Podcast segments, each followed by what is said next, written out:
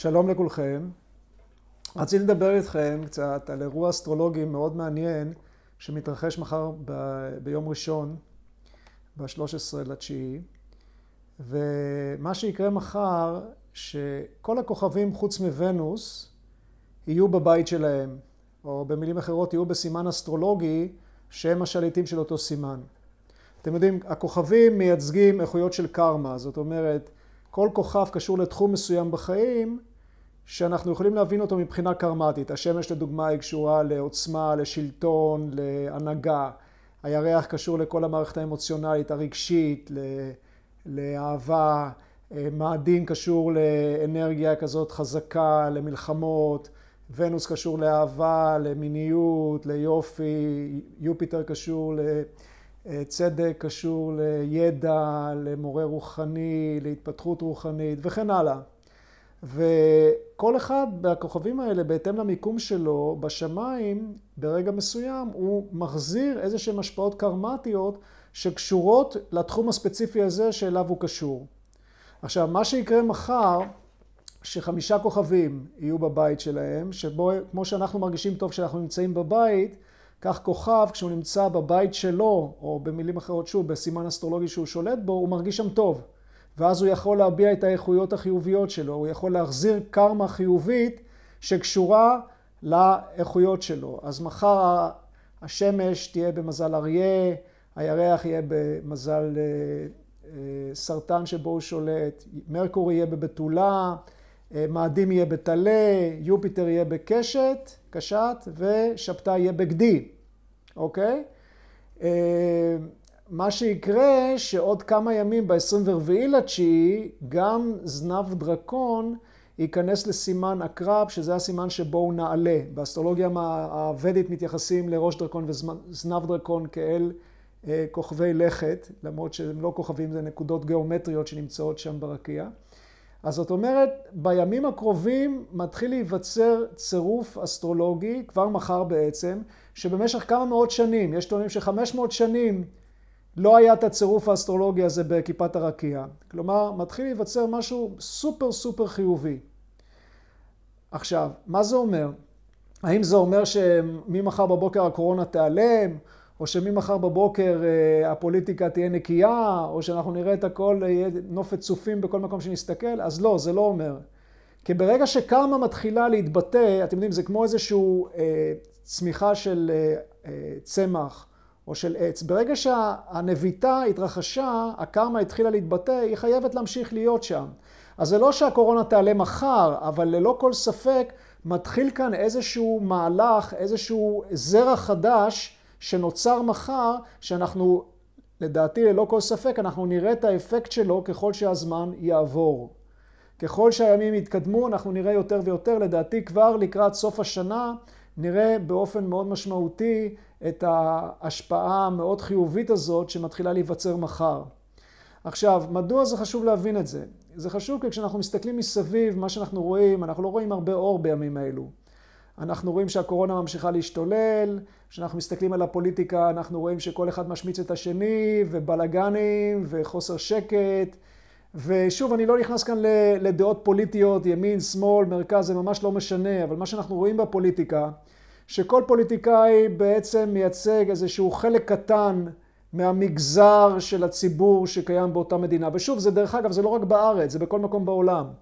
אז אוקיי, אז המפלגות הדתיות מייצגות הדתיים, והמפלגות הימניות מייצגות אה, סוג מסוים של אנשים, וכל אחד מייצג מגזר מסוים, מפלגות ערביות מייצגות את המגזר הערבי, וזה הכל בסדר, אבל מה שקורה, אין בעצם אף מפלגה שהיא מדברת על כך, על להחיות איזושהי רמה בסיסית של הרמוניה, של סדר, של עושר, של סיפוק, של רוחניות, תקראו לזה איך שאתם רוצים, משהו שמשותף בעצם לכולם.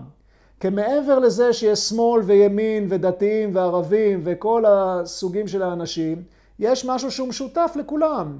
וזו אותה אינטליגנציה אינסופית שקיימת בכל נקודה בבריאה. אנחנו רואים שיש אינטליגנציה אינסופית בבריאה, זה אולי נשמע אבסטרקטי ונשמע ככה אידיאה, אידילי לדבר על דברים כאלה, אבל אנחנו מסתכלים בטבע, אנחנו רואים שיש שם סדר, יש שם אינטליגנציה, נכון? יחד עם הקורונה, יחד עם הבלגן, הטבע פועל בצורה מסודרת, בצורה הרמונית. אני זורע זרע של עץ תפוחים, אני מקבל תפוחים ולא אגסים. אני מתבונן איך הפלנטות נעות ברקיע, הן נעות בצורה מסודרת שניתן לצפות אותה מראש. זאת אומרת, יש בטבע סדר, יש בטבע אינטליגנציה אינסופית. עכשיו, אנחנו חלק מהטבע, ולכן סביר להניח שאותה אינטליגנציה אינסופית שמסדרת, שמכוונת, שמארגנת את כל מה שקורה שם בטבע, היא נמצאת גם בתוכנו. אבל היכן היא נמצאת בתוכנו? היא לא נמצאת בתוכנו בחלק הספציפי של דתיים, או של ערבים, או של שמאל, או של ימין, או של כל הדברים האלה. היא נמצאת במקום פנימי מאוד עמוק. היא נמצאת מעבר לרעשים, מעבר למתחים, מעבר ללחצים.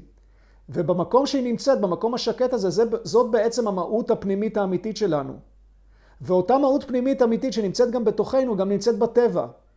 והיא בעצם מהווה את הבסיס שממנו הטבע פועל. ברגע שהרמה הזאת מוחיית בתודעה שלנו, היא תהיה מוחיית גם בטבע, כי אנחנו חלק מהטבע, האדם והטבע קשורים אחד לשני. אז שוב, זה נשמע כאילו מיסטי ומטאפיזיקה ודברים כאלה, אבל תחשבו רגע על החיים היומיומיים, כמה שהדבר הזה הוא נכון.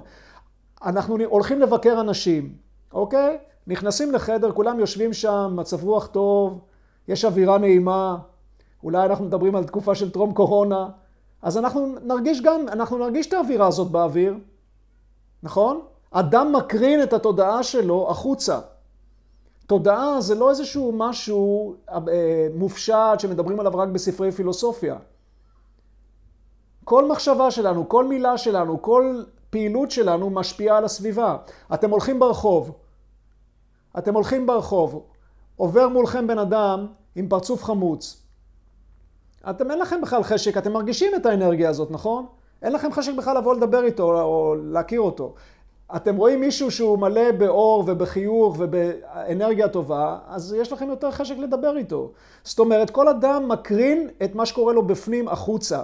וכשאנשים מתוחים, כשאנשים לחוצים, כשאנשים פועלים בצורה שהיא לא הרמונית, כשאנשים פועלים בלי להתחשב באנשים אחרים, בלי להתחשב בטבע, כשאנשים מזהמים את הסביבה, כשאנשים אה, יוצרים השפעה של אלימות, של חוסר שקט, ההשפעה הזאת נוצרת והטבע מגיב בהתאם. זאת אומרת, הטבע זה לא איזשהו משהו, זה לא איזה עץ, משהו דומם, שאין בו איזושהי אנרגיה, שאין, בה, שאין בו תודעה. בבסיס של כל מה שקיים בטבע יש חוקים שפועלים, חוקי טבע, והחוקים האלו הם מאוד קשורים לפעילות האנושית. כשאנשים מתוחים ולחוצים, הם מקרינים את הלחץ הזה החוצה, הטבע מגיב בהתאם. עכשיו, מה אפשר לעשות ביחס לכך? הפוליטיקה לא, לא, לא תשנה כאן שום דבר. אין מה לעשות, הפוליטיקה לא תשנה. וזה לא משנה מי יישב שם, אם זה שמאל או ימין. כי הרעיון הוא שאנחנו צריכים להחיות את אותה רמה פנימית, את, אותה, את אותו שדה, אפשר לקרוא לו טרנסצדנטלי או מוחלט, של אינטליגנציה אינסופית, של אנרגיה אינסופית. אם אנחנו לא מחיים את השדה הזה, הטבע פשוט מגיב למתח ולחץ, ואז אנחנו רואים את כל מה שאנחנו רואים בסביבה. את המגפות, ואת החולי, ואת האלימות, ואת מלחמות, וכל מה שאנחנו רואים מסביב. אז הדרך היא, כשאנחנו רואים מה שקורה מסביב כיום, ויש הרבה חושך מסביב, הדרך היא פשוט לנסות להיות באור. אז מה אנחנו יכולים לעשות? ברמה הקטנה של ה... הקטנה או הגדולה, אנחנו יכולים לנסות שהחיים שלנו עצמנו יהיו באור. וכשאני אומר באור, איפה נמצא האור? חוץ מהמקרר, הוא נמצא בתוכנו, הוא נמצא עמוק בתוכנו, במקום השקט והרגוע הזה. איך אנחנו הולכים למקום הזה? מדיטציה. ולדעתי מדיטציה טרנסצנדנטלית מובילה אותנו למקום הזה בצורה מאוד פשוטה, מאוד קלה, מאוד חסרת מאמץ. יכול להיות שגם מדיטציות אחרות, שוב, יש המון דרכים, אני לא שולל על שום דבר, אבל אני אומר, צריך לעשות משהו. צריך, בייחוד בתקופה כזאת שהיא כל כך חשוכה, עם כל כך הרבה בעיות, אנחנו צריכים קודם כל לטפל בעצמנו. ואם אנחנו נטפל בעצמנו יותר, זה לא איזשהו אה, אקט של אנוכיות, או שלא יהיה אכפת לנו ממה שקורה בחוץ. להפך, בגלל שאכפת לנו ממה שקורה בחוץ, זה הזמן להיכנס פנימה. זה הזמן לחוות בתוכנו מקום שהוא מלא באור, הוא מלא באנרגיה, הוא מלא באושר, הוא מלא בחיוביות. וברגע שיותר ויותר אנשים יחיו את המקום הזה, אנחנו נראה שינויים בחברה. אחרת, יהיה ראש ממשלה כזה, יהיה ראש ממשלה אחר, זה לא מה שישנה את התמונה.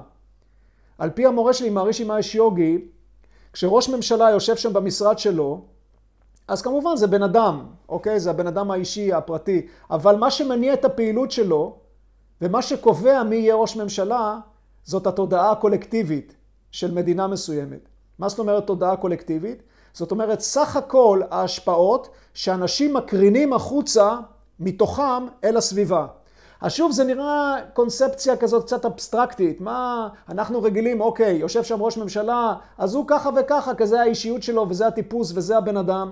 ואז אנחנו כמובן, או שמבקרים, או שאוהבים, או שמשהו, אבל לפי הבנה היותר עמוקה, אז זה לא שבן אדם אחד יכול לעשות מה שהוא רוצה באותה מדינה. הוא מבטא איזושהי תודעה קולקטיבית שקיימת באותה מדינה. ואם אנחנו רוצים לשנות דברים, אם אנחנו רוצים שאיכות החיים תשתנה, אם אנחנו רוצים שהחיים יהיו יותר הרמוניים, בכל הרמות, אז הדרך היא לשנות את התודעה הקולקטיבית. יש למעלה מ-20 מחקרים מדעיים שהראו שכשקבוצות גדולות של אנשים מתרגלות ביחד מדיטציה טרנסצנדנטלית וטכניקות מתקדמות יותר של מדיטציה טרנסצנדנטלית, שכוללות גם את התעופה היוגית, אם ראיתם. שאנשים מקפצים ועוד פעם, לא, זה לא כדי להתחרות בציפורים, אלא מצאו שברגע שזה קורה, המוח מתפקד בצורה הרבה יותר מסודרת, וההשפעה על הסביבה היא הרבה יותר עוצמתית. אז שוב, אני יודע שאנשים שומעים את זה, זה נשמע כאילו משהו מוזר. אולי, אולי היום קצת פחות מה שבעבר. אז יש 20 מחקרים מדעיים על כך, אפשר לראות אותם. הם מחקרים מאוד רציניים שפורסמו בירחונים מדעיים מאוד רציניים. אבל לאלה מכם שעדיין לא מתחברים לעניין הזה, שעדיין חושבים שמה שישנה את הדברים זה הפוליטיקה, ואם נצא להפגנה כזאת או לא נצא להפגנה כזאת, או אם יישב שם אה, אה, נתניהו או יישב שם מישהו אחר. אז אני רוצה לומר לכם משהו מההתנסות שלי. אני 20 שנה בחיים שלי הייתי בקבוצה של אנשים בינלאומית, שהיו שם כמה מאות אנשים, שתרגלנו, שההתמקדות של הקבוצה הזאת הייתה במדיטציה, לפתח את התודעה. שעות ארוכות של מדיטציה כל יום. עכשיו, מה שרציתי לספר לכם בהקשר של ההשפעה הסביבתית, אני פעם בשנה, 20 שנה הייתי בחו"ל, פעם בשנה הייתי בא לארץ. כשהייתי חוזר בחזרה, הייתי אז בהולנד, אה, בפלודרופ, אני זוכר, כשהייתי מתקרב, עוד נגיד 20 דקות, רבע שעה, לפני שהיינו מתקרבים למקום ש, ששם הייתה את הקבוצה הזאת של כמה מאות אנשים, שהתעסקו במדיטציה בצורה אינטנסיבית, הרגשת, היית מרגיש את זה באוויר, את השקט, את הרגיעה הזאת. בסוף 83, אז, אז אז עזבתי את הארץ והצטרפתי לקבוצה הזאת, היה קורס בארצות הברית, בפרפילד איווה, שבו 7,000 איש תרגלו ביחד את המדיטציה הטרנסצנדנטלית ואת התעופה היוגית. באותו זמן מדענים ישבו שם ועשו מחקר סטטיסטי על מה קורה בשבועיים האלה שהקורס הזה התנהל מבחינה של איכות החיים, גם בארצות הברית, גם בעולם, רמת הפשיעה, רמה האלימות שהייתה, והתוצאות מדהימות. התוצאות הראו בצורה מאוד מאוד ברורה, שכשהיו כאלה מסות של אנשים שתרגלו ביחד מדיטציה, איכות החיים השתפרה לגמרי. עכשיו, אבל על זה עוד פעם, דיברתי על המחקרים המדעיים, אני לא רוצה לחזור על זה עוד פעם, אני רוצה לחזור על ההתנסות שלי. כשהיינו מסתובבים שם, בזמן הקורס הזה, בזמן השבועיים האלו, וזה היה קור אימים באותו זמן בארצות הברית, זה היה בחורף, היה שם משהו באוויר שאי אפשר היה לטעות בו. כולם הרגישו את זה. היית רואה, היית מסתובב, היית מסתובב שם בקמפוס, זה היה בקמפוס של האוניברסיטה הבינלאומית של מהרישי בפרפילד איווה. היית רואה את הפנים של האנשים, זה היה פשוט היה עולם אחר. וב-20 שנה שלא הייתי בארץ, יצא לי להיות בהרבה קורסים כאלה, כי התקיימו כמה פעמים קורסים כאלה של 5,000 איש, בהאג, בהולנד ובמאסטריכט, היו קורסים מאוד גדולים של אלפי אנשים באותו זמן. ובכל פעם שהיו קורסים כאלה בדקו את זה מבחינה מדעית, שאיכות החיים השתנה, ושוב, מבחינה של החוויה שלי, למה אני ככה, כשאני מדבר על זה אני קצת מתלהב וכן הלאה? לא בגלל המחקר המדעי, המחקר המדעי זה לא הדבר שהכי עניין אותי בחיים, אלא פשוט החוויה, כשאתה נמצא במקום כזה, שמסות של אנשים ביחד מחיות את השדה האנרגטי הזה שנמצא בבסיס של הטבע, אתה מרגיש את זה. אתה מרגיש את זה בזמן המדיטציה כזרמים של עושר שמציפים אותך, אותך מבפנים, ואתה מרגיש את זה ביום-יום, באיכות של החיים. אז אוקיי, אז תשמעו, אפילו אם הסיפורים האלה נשמעים לאנשים כסיפורי מעשיות ואגדות, מה יש להפסיד כאילו? מה יש להפסיד? כאילו, מבחינה שנגיד ממשלה, האגודה למדיטציה הרבה פעמים פנה, פנתה לממשלות בואו תיישמו את המדיטציה הטרנסצנדנטלית בבתי ספר, בצבא, במשטרה, בכל מקום שאפשר ליצור קבוצה כזאת של אנשים שיתרגלו ביחד מדיטציה. אז מה כבר אפשר, אה, מה כבר אנחנו יכולים להפסיד כאן? במחיר של מטוס קרב אחד, אפשר, ל, ל, ל, אפשר לבסס קבוצה של אלפי אנשים, שבעת אלפים איש, שישבו פעמיים ביום כמקצוע, ויתרגלו מדיטציה, והמדינה תתמוך בהם. אבל שוב, אני מדבר על זה, ואתם מחייכים, כי לך, לך תדבר על דברים כאלה מי שיושב שם בממשלה. זה לא בדיוק הדברים שמעניינים אותם, וזה כמובן חבל מאוד. אבל שוב, נחזור נהיה רגע מעשיים, בלי, גם אם אתם לא מתחברים לכל הסיפורים האלה על יצירת חברה אחרת. ברמה האישית, ברמה האישית, תראו, אפשר לשבת כל היום ולעקוב אחרי החדשות, כמה חולי קורונה חדשים יש, כמה מונשמים יש, מה קורה בעולם, כמה הרוגים יש, אבל זה לא יעשה לנו טוב. עכשיו, אני לא אומר שלא צריך לדעת מה קורה, צריך לדעת מה קורה, אבל צריך לתת, להקדיש יותר זמן לעצמנו, ללכת פנימה, להתחבר למהות הפנימית הרוחנית שלנו, למקום הפנימי הזה, שבמקום הפנימי הזה, מה שמשנה זה לא, אוקיי, אני ויש לי את האוטו הזה, את הרכב הזה, ואת המשכורת הזאת, ואת המשפחה הזאת, ואני עשיר, או ואני לא עשיר, ואני כזה, או אני לא כזה. לא, כל הדברים האלה שם לא משנים. מה שמשנה שם זה ההתחברות למקום שהוא בלתי מוגבל, למקום שהוא נצחי, למקום שהוא אינסופי, לתודעה הטהורה הזאת. וכל אחד יכול להגיע לשם בקלות. כבר מישיבה ראשונה במדיטציה, אני מלמד מדיטציה טרנסצנטלית 40 שנה. יותר, סליחה, 41 שנה. אני מתרגל את זה מ-76. ואני יכול לומר לכם, ובאמת יצא לי ללמד בכל העולם. אני 20 שנה, סיפרתי לכם, לא לימדתי בארץ, ולימדתי ממש בכל, all over מה שנקרא. אם זה בבוסטון בארצות הברית, אם זה באוניברסיטאות שם, אם זה בבתי ספר בהודו, בבתי סוהר בפיליפינים. ממש לימדתי את כל סוגי האנשים, ואני יכול לומר לכם, זה עובד כבר על ההתחלה. לא משנה מה הרקע של האדם, מה השכל, מהי ההשכלה שלו, מהי האמונה שלו, מה הצבע שלו, מה העדפות שלו בחיים. ממש לא משנה כלום. כבר מהרגע הראשון שבן אדם בא ללמוד מדיטציה טרנסצנדנטלית, הוא חווה את המקום הזה שדיברתי עליו, את השקט הפנימי הזה. איך בדיוק יראו, נראה אחר כך תוצאות בחיים, אז אני לא בא לספר על אברה קדברה והוקוס פוקוס, זה כמובן לוקח זמן. כל אחד בקצב שלו, כל אחד תלוי גם מה הוא סוחב איתו על הגב. אבל זה מתחיל לעבוד כבר מהרגע הראשון. מדוע? כי השיטה הזאת כל כך פשוטה, כל כך טבעית, כל כך חסרת מאמץ. אין כאן פילוסופיות מסובכות, אין כאן עניינים מטאפיזיים. כל ההסברים שאני דיברתי בהתחלה, הם לא שייכים לתרגול עצמו. ילדים כבר מגיל עשר יכולים לתרגל את השיטה הזאת כי היא כל כך פשוטה, כל כך טבעית, כל כך חסרת מאמץ, ובימים האלה, יותר מכל ימים אחרים, זה הזמן הנכון. זה הזמן הנכון לעשות שינוי בחיים שלנו, ולקחת את תשומת הלב שלנו פנימה. כי שום דבר בחוץ, שימו לב מה שקורה. לא משנה כמה כסף יש לאנשים, לא משנה מה הסטטוס שלהם, שום דבר חיצוני כיום, הוא לא יכול לתת, לא רק כיום, זה תמיד כך, אבל כיום זה הרבה יותר חזק. לא יכול לתת לנו את הסיפוק הזה, את העושר הזה. אם אנחנו רוצים להיות מאושרים, גם בתוך הבלגן הזה שמתרחש, אנחנו צריכים לפנות פנימה. ושוב, הנקודה החיובית, שמשהו חדש קורה כאן. עידן חדש נמצא בפתח. רואים את זה מבחינה אסטרולוגית בצורה מאוד ברורה. גם מישהו שלמד אסטרולוגיה פרק זמן מאוד קצר, רואה את השינוי הזה, שנמצא כרגע באופק. אתם יודעים, המורה שלי, מהרישי מאש יוגי, נתן דוגמה יפה, הוא אומר, אם אנחנו מסתכלים על, ה, על השמש, השמש היא באותה שמש בכל מקום, אבל יש מצבים לפעמים שעננים נאספים מסביב ומסתירים את השמש, ואז זה נראה, הכל נראה שחור, הכל נראה אפלולי. אבל בעצם, מה שצריך לעשות באותו זמן, זה לא לשבת ולבכות ולקטר. צריך פשוט סבלנות. מדוע?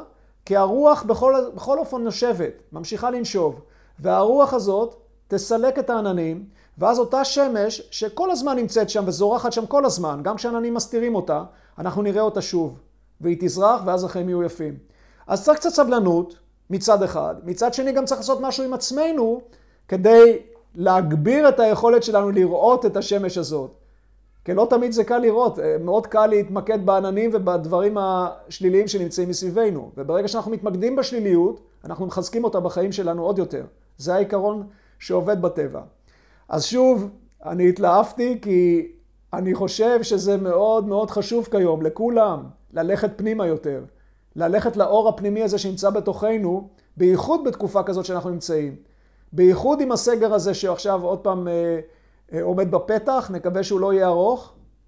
אז אני שמחתי לדבר איתכם, ונקווה שהתקופה הזאת שמתחילה ממחר באמת תהיה, תבוא במהרה, לא נצטרך לחכות יותר מדי כדי לראות את הדברים החיוביים, ושיהיו רק דברים טובים לכולם. אז כל טוב ושיהיו באמת רק דברים טובים. להתראות, ביי ביי.